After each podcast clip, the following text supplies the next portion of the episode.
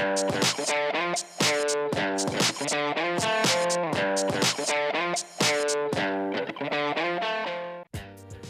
till Tro och förnuft-poddens mellansnack, där vi presenterar material som oftast inte är inspelat i studio och som är lite mer spontant och lite mindre redigerat. Podden produceras av tidningen Sändaren i samarbete med Newman-institutet och teologiska fakulteten vid Uppsala universitet. Vi som gör Tro och förnuft-podden är jag, Kristoffer Skogholt, och Peter Berntsson och Erik Åkerlund.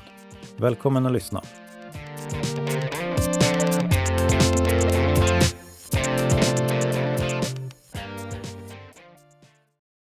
Ja, då kör vi ett mellansnack med Tro och förnuft-podden, och då är det vi alla tre med, Erik och Peter. Hej, hej! Hallå! Hej, hej! Vi kör över Zoom då, och vi ska diskutera frågan om man ska missionera för utomjordingar, som Robert Kärnberg ställde i sina... Vi svarade ju bara på den andra frågan om Sonja och sociala medier. Men jag spelar upp den första frågan så har vi den färskt i huvudet. Hej alla lyssnare, och hej också till gänget på Tro och förnuftpodden.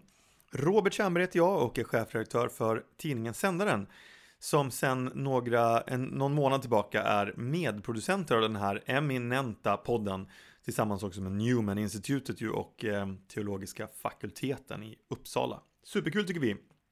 En annan rolig grej är också att jag kommer få chansen inför varje avsnitt här framöver att få ta någonting av det som vi har haft i Sändaren och be poddarna här reflektera lite vidare över de här frågeställningarna. Idag har jag tagit fram två frågeställningar som jag gärna skulle höra lite mer om, kloka tankar, utveckla. Den första är från en artikel vi har i nummer 47 i år, där vi har en intervju med Rickard Reuto, där han filosoferar lite kring hur gör vi egentligen om vi skulle träffa på liv i universum. Innebär det att vi behöver skicka ut missionärer i rymden? Eller tänker man sig kanske att rymdvarelser skulle ha någon form av annat förhållande till Gud än vad vi har? Eller, det här är ju någonting som man kan verkligen dra i tankarna kring, och vad det skulle innebära också för oss och för våran tro och så vidare. Det skulle vara superintressant att höra er reflektera vidare lite över temat: behöver kyrkan skicka missionärer ut i rymden? Ja, det var frågan. Behöver kyrkan skicka ut missionärer i rymden om det finns liv på andra planeter? Och när vi försökte reflektera lite över frågan i förväg, så tyckte jag att man kan ju dela upp den i lite delfrågor som ju är intressanta liksom i sig, så att säga, teologiskt intressanta. Så finns det liv på andra planeter? Finns det medvetet, intellektuellt, intelligent, självmedvetet, existentiellt medvetet liv?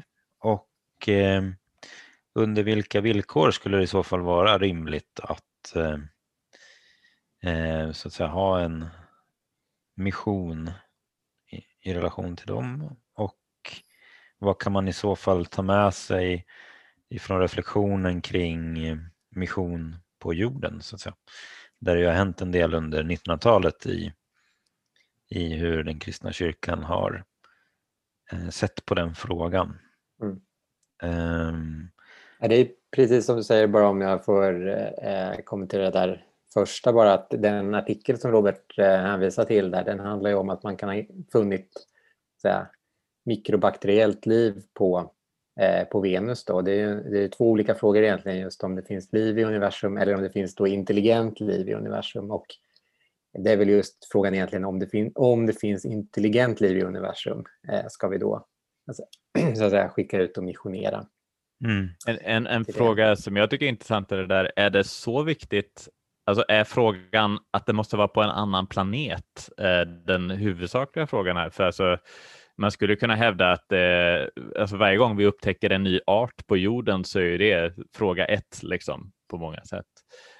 Är det just att vi har en bild av att det måste vara planeten Tellus liksom, som är fokus för allt liv? Finns det en sån föreställning bakom en sån här fråga? Jag tror att det är jättemånga frågor som så att säga kollapsar i den här frågan. Eller annorlunda uttryckt, den öppnar upp väldigt många olika intressanta frågor.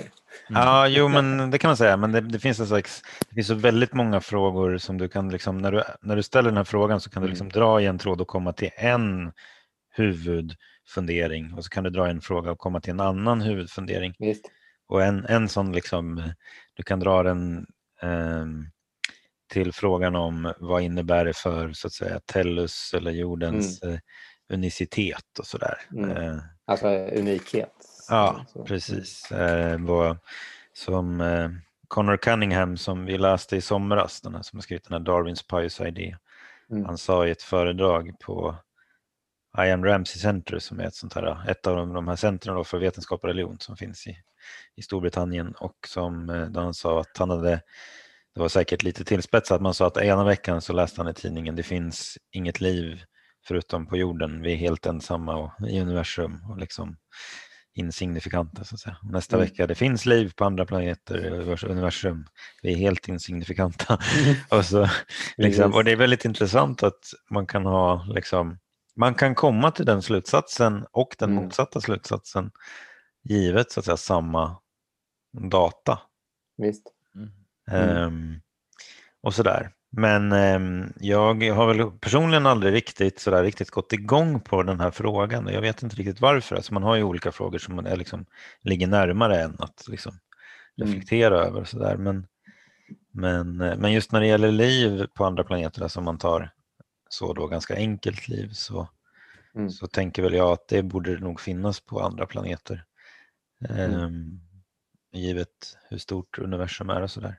Men sen om det finns medvetet liv, det tycker jag är helt klart en öppen fråga som jag ser det. Och då, vi pratade lite om det innan här, att det finns den här så kallade Fermi's paradox efter någon som heter Fermi, som ju då hävdar att vi är hyfsat sena i universums historia, 13 miljarder år sedan Big Bang så att säga, och att det då rimligen borde ha uppstått, och våran jord är ju 4,5 miljarder år gammal och sånt där, och det uppstod liv för ungefär 3,5 miljarder år sedan brukar man säga. Så att det borde så att säga då ha funnits, och då borde det rimligen då också finnas civilisationer som skulle vara mer avancerade än oss. Och som så att säga borde varit de som i så fall har försökt att ta kontakt med oss då. Men eftersom vi har inte några sådana tecken, och då blir det på några kommunikationsförsök. I alla fall inte officiellt så att säga. Precis. Ja. Men för mig ligger det nog närmast att tolka frågan som ungefär som att har Gud så att säga sänt sin son, eller har Gud då blivit inkarnerad en gång per art eller en gång per civilisation eller livsform, så att man så att säga ska respektera det, eller tänker man sig att så att säga, inkarnationen och Jesu födelse och Jesu människoblivande är ett i kosmos unik händelse. Så skulle nog ligga närmast för mig att förstå frågan. Kanske. Alltså, om jag uppfattar det. Då är det ju så att säga en...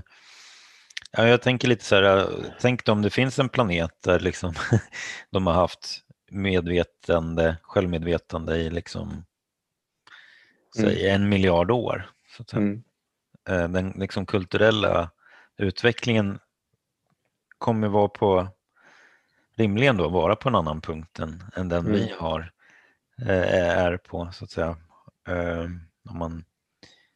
Men jag har tänkt lite över det där, vad skulle liksom krävas för att man från en annan civilisation ska uppfatta att Gud har ett budskap till oss genom den liksom. För mig är det Nej, men då tänker jag bara att då måste man först på något sätt uppleva att man är en del av samma kultur. Just. För mig, inte som ett slutgiltigt svar utan mer som ingångsvärde, så tänker jag att det här är ändå en sorts fortsättning av, eller liksom utvidgad version av det partikulära skandal. Kommer verkligen världens frälsare från den där lilla staden i Nasaret i utkanten av romarriket då och då. Insignifikant. Hur kan liksom snickarens son vara, ha den betydelsen? Och har han liksom relevans för en människa som lever 2000 år senare, en helt annan mentalitet, i en helt annan kontext och så vidare. Visst, det är liksom uppförstorad problem här, men frågeställningen är för mig ändå i grunden. Så jag skulle så att säga svara ja på den grundläggande frågan huruvida inkarnationen och människoblivandet och som Jesu person är unik för kosmos, hela världsalltet, så skulle mitt grundläggande svar vara var ja. Därmed också då att man skulle i grunden skicka missionärer, men det är egentligen där det börjar. Frågan slutar inte där utan börjar där egentligen. Och precis som du sa, Kristoffer, så har ju förståelsen av vad missionerna utvecklas enormt under 1900-talet och inför någonting sånt här. Det kan vi så att säga inte förutsäga. Det ligger i sakens natur att man måste ha en total öppenhet för hur man ska förstå och ställa sig till en sån situation. Men det skulle någonstans vara ingångsvärdet. Mm. Jag tänker att det partikulära skandal också har ju varit en grej sen den första kyrkan. Alltså jag tänker att både den numera utdöda religionen manikismen till exempel, som bara redan på 200-talet sa att Jesus var bara en av många profeter som hade kommit till världen tillsammans med Buddha och Zoroaster och de här, och nu då den profeternas sigill, Mani, som var den sista profeten liksom. Och den här tankefiguren går ju då igen sen i islam och i modern new age, där det är liksom, där man vill göra Jesus till bara en av massor av olika vishetslärare och sådär. Och jag tänker att det är såklart den där det eliminerar ju det partikulära skandal liksom. Och det är ju en bekväm lösning på en del, men då måste man ju ändå ha en förklaring för liksom så här, men hur vet vi om vad är överordnat alla dessa profeter då liksom? Finns det någon som kan liksom peka på någon slags centrum och periferi i dessa motstridiga budskap liksom? Och för det och det skulle ju bli det skulle ju hända om vi kom i kontakt då med en annan civilisations en annan utomjordisk civilisationsreligion då liksom. Om vi tänker att Gud blev inkarnerad då hos dem liksom, då hade vi stött på det problemet på ett annat sätt liksom. Skulle vi komma fram till att det var samma typ av Gud som Kristoffer sa tidigare? Skulle vi komma fram till att det är en Gud som älskar människor och som gav sitt liv om dem? Ja. Jag för mig C.S. Lewis utforskar det här i någon av sina böcker. Va? Han möter delvis en planet som inte har fallit då. Och han möter också... det är väl den där science fiction-serien, va? Perelandra, eller vad den heter, Perelandra. Ja, nej, men precis. Nej, exakt. Jag tänkte faktiskt också lite på C.S. Lewis innan vi pratade. För i den sista striden så har han ju, det är den sista boken ju i Narnia-serien, så har han ju en slags dom, så att säga, scen med Aslan och de som har dyrkat Tash och sådär. Och så säger ju Aslan till de som har dyrkat, någon som har dyrkat Tash då, som liksom att han beklagar sig liksom för att han inte dyrkade Aslan och sådär. Men Aslan säger då att men det du gjorde för sanning, så att säga, och godhet, det gjorde du för mig. Och det är också en del i liksom 1900-talets, vad ska man säga, reflektion kring kyrkans förhållande till andra religioner och frågan om frälsning, om man förstår frälsning som vem kommer till Gud efter döden, så att säga. Så har ju så att säga då, ja, men katolska kyrkan antagit en inklusivistisk hållning att nåden verkar i alla människor av god vilja och sådär. Och man har, även om det inte då innebär att man liksom överger sanningsanspråken om Kristus och treenigheten och så här. Utan, men jag menar då att för mig, jag skulle liksom vilja betona den så här från urskiljningen ganska mycket i relation till en ny planet så att säga. Och tänker mig nog att vi skulle liksom behöva inleda någon slags dialog om allting som vi nog förslagsvis gör på någon tredje himlakropp, inte varken på jorden eller på den här andra planeten utan på någon tredje, och liksom bara etablerar en dialog och pratar med varandra och så vidare. Alltså, jag tror att den här frågan om mission, den kommer i så fall att ge sig efter att man har lärt känna varandra. Jag tror på ett sätt inte att den jag tror inte att det är vist att tänka på den som en första fråga så att säga. Men ja, så jag har en annan sak jag skulle vilja säga, men jag kan stanna lite där om ni vill, om det var någon som hade någon kommentar om det. För jag tänker att om vi leker med tanken att det bara är på jorden då som Gud har blivit inkarnerad, alltså förenat sig med skapelsen på ett väldigt konkret sätt med en skapad medveten varelse, människan då. Den partikulariteten är ju på ett sätt ja, men alltså den är ju lika anstöd, alltså just tanken i alla fall på att vi utifrån det då har ett unikt perspektiv på vem Gud är som andra varelser inte skulle ha. Det motsvarar ju på ett sätt det som människor till exempel i säg, Kina, Indien kan ha känt när kristna missionärer kom dit första gången. Alltså jag tänker, nu är ju skillnaden då att man hävdar att det måste vara kanske mer kränkande så att säga, att veta att varför blev vi inte Gud slaborgian och bara människa. Det är ju så att säga ett argument mot att det skulle vara så. Ja, exakt. Men, och jag tror att det var lite det. Jag tror liksom inte att Gud jag har lite svårt att känna mig kränkt för att Gud blev jude liksom. Jag tror inte riktigt att, eller jag har lite svårt att se det som helt jämförbara ändå, alltså det är så pass, det här är ändå liksom, säga att det är så många ljusår bort och liksom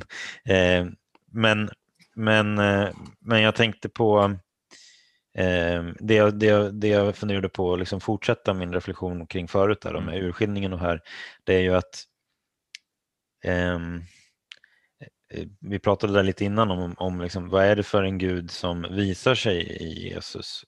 Det är ju en Gud som visar sig som kärlek, som är en kärleksfull relation och som är självutgivande och självuppoffrande kärlek. Och det är ju en intressant sak hur man så att säga håller ihop den här insikten om att Gud är närvarande i allt som är sant, gott och skönt.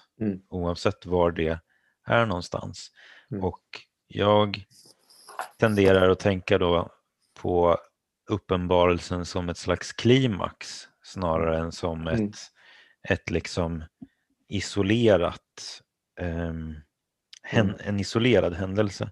Och om man tänker det som ett klimax så är det liksom, alltså så är det här med att Gud är inte långt borta från någon enda av oss så att säga, som Paulus säger på Areopagen, så är Gud så att säga redan där före missionärerna. Sen kan missionärerna göra någonting vettigt ändå, men måste nog ändå se sin roll i att de inte är först så att säga. Gud är redan före. Jag tänker på två saker. Dels, det finns det här uttrycket som ansluter till det här lite. Om Jesus är svaret, vad är då frågan?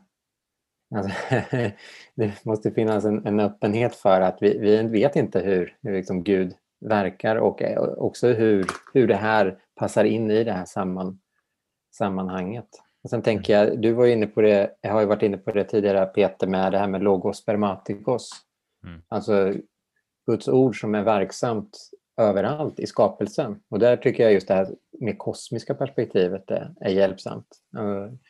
Gud som redan verksam överallt och sen då på ett särskilt sätt i Kristus som är realsymbolen som man säger innan för. Ja, men det är väl det jag tänker. Och då, att, då är det ju just det här att, och då kan det ju också vara, bara för att ta en sista tankegång, jag menar, om man har det här som partikulära, någonting som sker i en viss kontext, det har ju kommit en enorm rikedom genom vart det har spritt sig i historien. Att det finns tänkare på olika håll under 2000 år och andra som har varit verksamma och som har gett uttryck för det här utifrån sig själva och sin situation. Tron måste vara ett fritt svar, det måste klinga till i hjärtat, precis som att det klingar till ute i skapelsen överallt. Också där det så att säga bara, och nu är jag citationstecken, bara finns liv då, det är också något helt fantastiskt. Så också där det är intelligent liv. Det måste finnas den där liksom fria, spontana svaret på någonting som man uppfattar. Ja, det är många tankar av det här. Ja, men jag håller med där om det där med det utspridda ordet då, Justinus Martyrens tanke. Det vill säga att liksom, om Kristus är ordet som, genom vilken allting som finns till är skapat.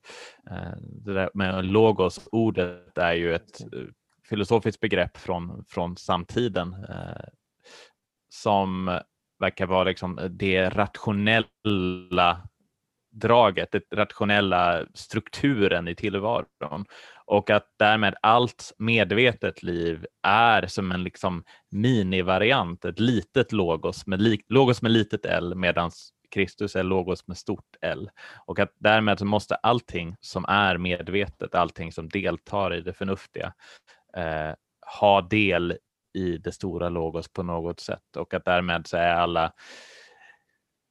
alla människor av god vilja eller då marsianer av god vilja, eller vad det kan vara, tänker jag också då, som söker sanningen har i sig en längtan efter sanningen, även om det inte nödvändigtvis alla har haft samma möjligheter historiskt då att nå hela vägen fram till den. Men att jag förutsätter att allt medvetet liv i hela universum måste ha den här grundplattan av att vi deltar i någon slags gemensamt förnuft då. Jag tror det är min filosofiska utgångspunkt i alla fall. Jag tänkte lite på, det är ändå så att man brukar ju ibland prata om konvergens i evolutionen, alltså evolutionen på jorden, att samma typer av organ har utvecklats flera gånger oberoende av varandra, som vårat öga och sådär, kameraögat. Och om det nu finns medvetet liv på andra planeter, så är det också en slags konvergens då i en mer kosmisk evolution så att säga. Det sker liknande processer, så det visar också, det är en intressant sak att själva fenomenet går att liksom läsa som att det finns en riktning mot liv i universum. Det får man ju då ändå säga att det tyder på så att säga. Och då blir vissa sådana här läsningar av att det är bara så att säga en kosmisk fluk, eller vad man brukar säga på engelska. Slump. Ja, just det. Nej, men alltså att det är en total anomali och så vidare, men den blir lite svårare att upprätthålla och sådär. Men jag är lite intresserad av det här med partikulariteten och vad den partikulariteten egentligen är, för ni har använt det här ordet, uttrycket av det partikulära skandal och sådär.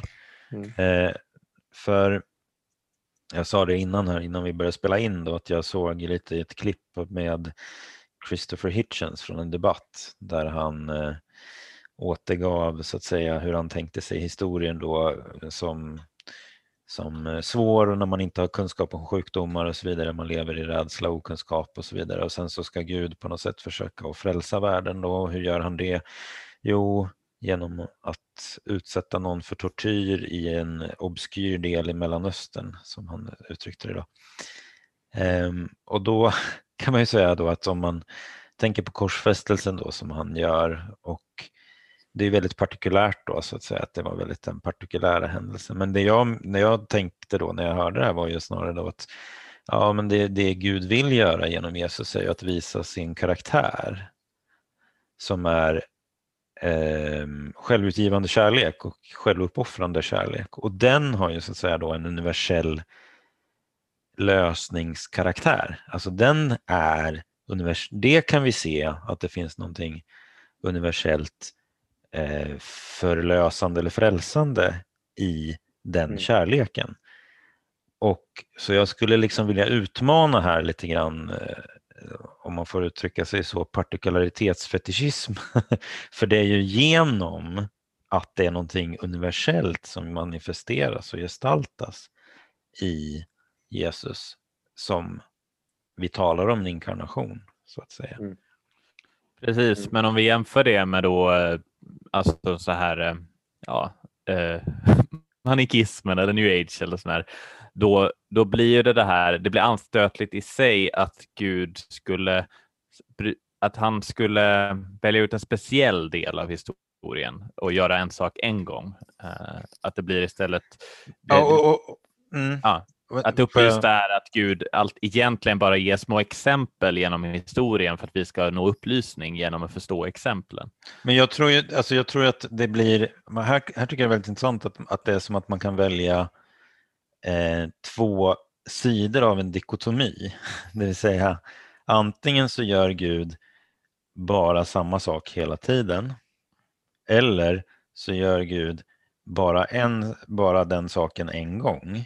Och det är ju inte riktigt den här förståelsen av uppenbarelsen som ett klimax. För då anknyter ju Gud till ett mer generellt mönster i skapelsen. Så Bernard Lonergan, som man kan säga är min favoritfilosof, han pratar om korsets lag. Och det gestaltas av Jesus, men inte bara av Jesus. Mm. Och vi är kallade att liksom gå in i det som, så att säga. Men och det är det jag menar, att det är korsets lag som är att försona det onda med kärlek. Det är det som är korsets lag, tänker jag då. Och det så att jag tänker att varför välja, det är väl samma sak där med att man antingen blir man så att säga relativist eller så blir man total exklusivist, så att säga. Det är ju inte, det är ju så att säga två sidor av en dikotomi, så. Men jag håller med dig, Kristoffer, att det inte ska framställas som någonting som bryter av på det sättet mot allting annat, utan tvärtom som liksom fullkomnar och fullbordar allt annat. Och hur ska vi annars känna igen det om vi inte ser det runt omkring oss och känner igen det här som att det här Exakt. Fullkommen. Men jag tror ändå i slutändan att det finns någonting, att säga, väldigt specifikt för den judisk-kristna traditionen då, sen, som handlar om det unika med en viss historia. Alltså i många kultursfärer och i många synsätt genom historien så har man någon form av cyklisk syn. Det är någon syn att det finns långa tidsperioder som liksom går om. Och att det finns någonting i den judisk-kristna synen då, att det är någonting unikt med det här universumets eller det här folkets utvecklingshistoria som inte är återupprepbart. Och det är återigen en sån där sak som inte bryter av, utan som gäller alla människor. Det handlar ju om uppvärderandet av den enskilda människans värde och unicitet också här. Så det finns någonting i det som är en stötesten för många andra, men där finns någon form av... Jag tycker det är intressant. Vad är stötestenen då? För att det står ju där om vi förkunnar Kristus som var det en dårskap för hedningarna och en stötesten för judarna. Det är väl så det uttrycks, va? Stötesten... jag tror det är så. Stötesten för grekerna och... Jag tror det är dårskap för grekerna. Nej, det är dårskap för hedningarna. Ja, eftersom för det... Som vill ha vishet. Stötesten för judarna och dårskap för hedningarna, just det. Ja, och jag tror att dårskapen är ju, så att säga... Om man liksom jämför den grekiska förståelsen av Gud med den kristna, så är ju en skillnad att för de kristna så är ju inte Gud bara i en transcendent sfär, så att säga, utan Gud har blivit kött och då är ju liksom dårskapen är ju är ju liksom att Gud går ner i den här världen. Vi vill ju bort från den här världen så snarare. Så tänker jag att en tankefigur är i liksom den kontrasten. Det jag tänker i alla fall är det fantastiska i kristendomen som du är inne på, Kristoffer. Det är ju det här att men alltså, när vi ser på evangelisterna så det de gör är att de ser den här avrättade mannen på ett kors och de säger att det där är sannoliken Guds son. De väljer att se vad som för många andra bara var en tragisk händelse, och de har fått nåden att med Guds blick se att detta är crescendot av hela universum, eller i alla fall hela mänsklighetens historia då, och som visar för oss på ett sätt som det aldrig annars har tidigare, som det tidigare aldrig har gjorts, att så här är Gud. I Johannes prologen, han kom till dem som var hans och hans egna tog inte emot honom. Alltså ordet gjorde det. Mm. Jag är lite funderar på nämligen är vad gör vi om vi då möter en annan civilisation eller planet som har en sån gudsförståelse som vi pratar om här? Ja, det är ju nästan, det känns lättare än om de skulle ha en annan gudsförståelse. För i och för sig så är ju det likt en annan religion här på jorden kanske, men ja. Du menar en gudsförståelse som är lik den kristna då? Mm. Precis. Det är ju så att säga välkommet liksom. Men det jag menar är, alltså Erik med stötestenen och dårskapen där, så tänker jag att det har någonting med innehållet i förkunnelsen att göra.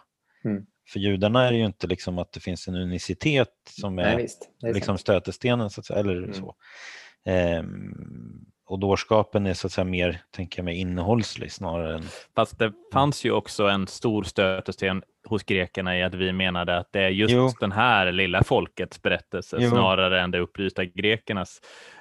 Ja, och du kan ha lite olika kanske. Sådär. Ja, precis. Alltså, i hinduismen så har du ju Shiva och Vishnu har ju liksom tusentals avantarer. Liksom. Ja. Nej, och jag menar inte att man ska så att säga böja sig för den typen av kritik liksom.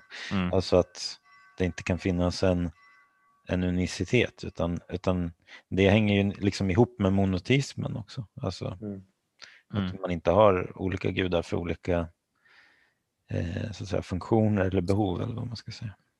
Mitt tråkiga svar där skulle vara att vi får ta det då någonstans på det sättet att ja, det skulle vara jätteintressant att se och sen får det utvecklas förståelsen av vad det betyder. Exakt. Jo, men det är klart att vi tar det då. Men jag menar bara att du håller med. Ja, det är en kommentar till frågan om partikulariteten och vilken signifikans som den har, så att säga.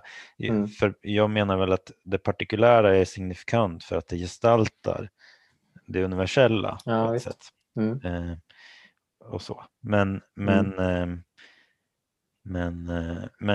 jag är också liksom helt enig på att det inte det är liksom inte så här att oj, det finns olika uppfattningar, då är alla 20% rätt liksom. Det är inte det som är min det argumentation liksom. Nej, visst, absolut. Så. Men ja, nej men precis. Men det är väl så det jag tänker med det kristna, alltså den kristna kyrkans liv är ett drama. Och det skulle innebära att gå in i en ny akt, så att säga, verkligen. Och det ligger i ett drama att framtiden på det sättet är öppen och att vi inte riktigt kan förutse vad det skulle innebära för vår tro och vår självförståelse. Och vi måste tillåta oss att ha den öppenheten. Trogen mot traditionen och öppen mot framtiden, så att säga. Från slogan. Truismerna funkar ofta ändå. Ja, man kan alltid lita, på dem så att säga. Det finns ju skäl till att det är truismer liksom. Ja, nej, men vi kanske har sagt det vi har att säga just nu i alla fall om den här frågan. Det går ju att komma in på 1000 andra trådar som du sa. Men det känns som att det skulle kunna bli ett 15-20 minuter till. Ja, absolut. Det skulle det kunna bli. Nej, men vilket vi kanske ska undvika. Nej, men ja. Nej, men för det är ju jätteintressant i sig att fundera på liksom, hur relaterar man till andra religioner, sanningsanspråk och allt sånt där. För det skulle vi hamna i även med utomjordingarna, så att säga.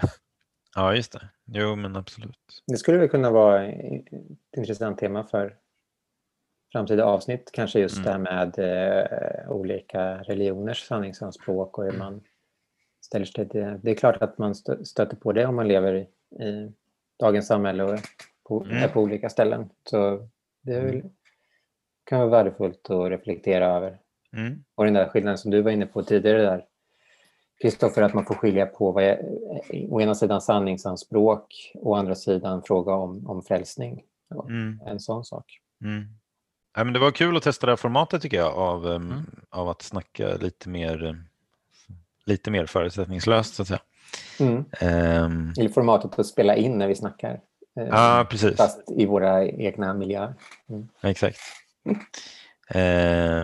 Ja, men vi kan ju säga tack för att tack för den här gången, helt enkelt. Ja, tack så mycket för frågan, får man säga. Ja, jag tycker precis. Det har varit två väldigt bra frågor, väldigt intressanta, och hoppas det kommer fler bollar därifrån. Precis. Ja, men vi säger så. Eller gärna en fråga om olika religioner nästa gång. Peter kan skicka in en egen fråga. Just det. Just det. Vi ska prata om... Subtilt, Peter. Precis. Okej, vi säger så. Tack för den här gången. Så hörs vi snart igen. Hej. Tack.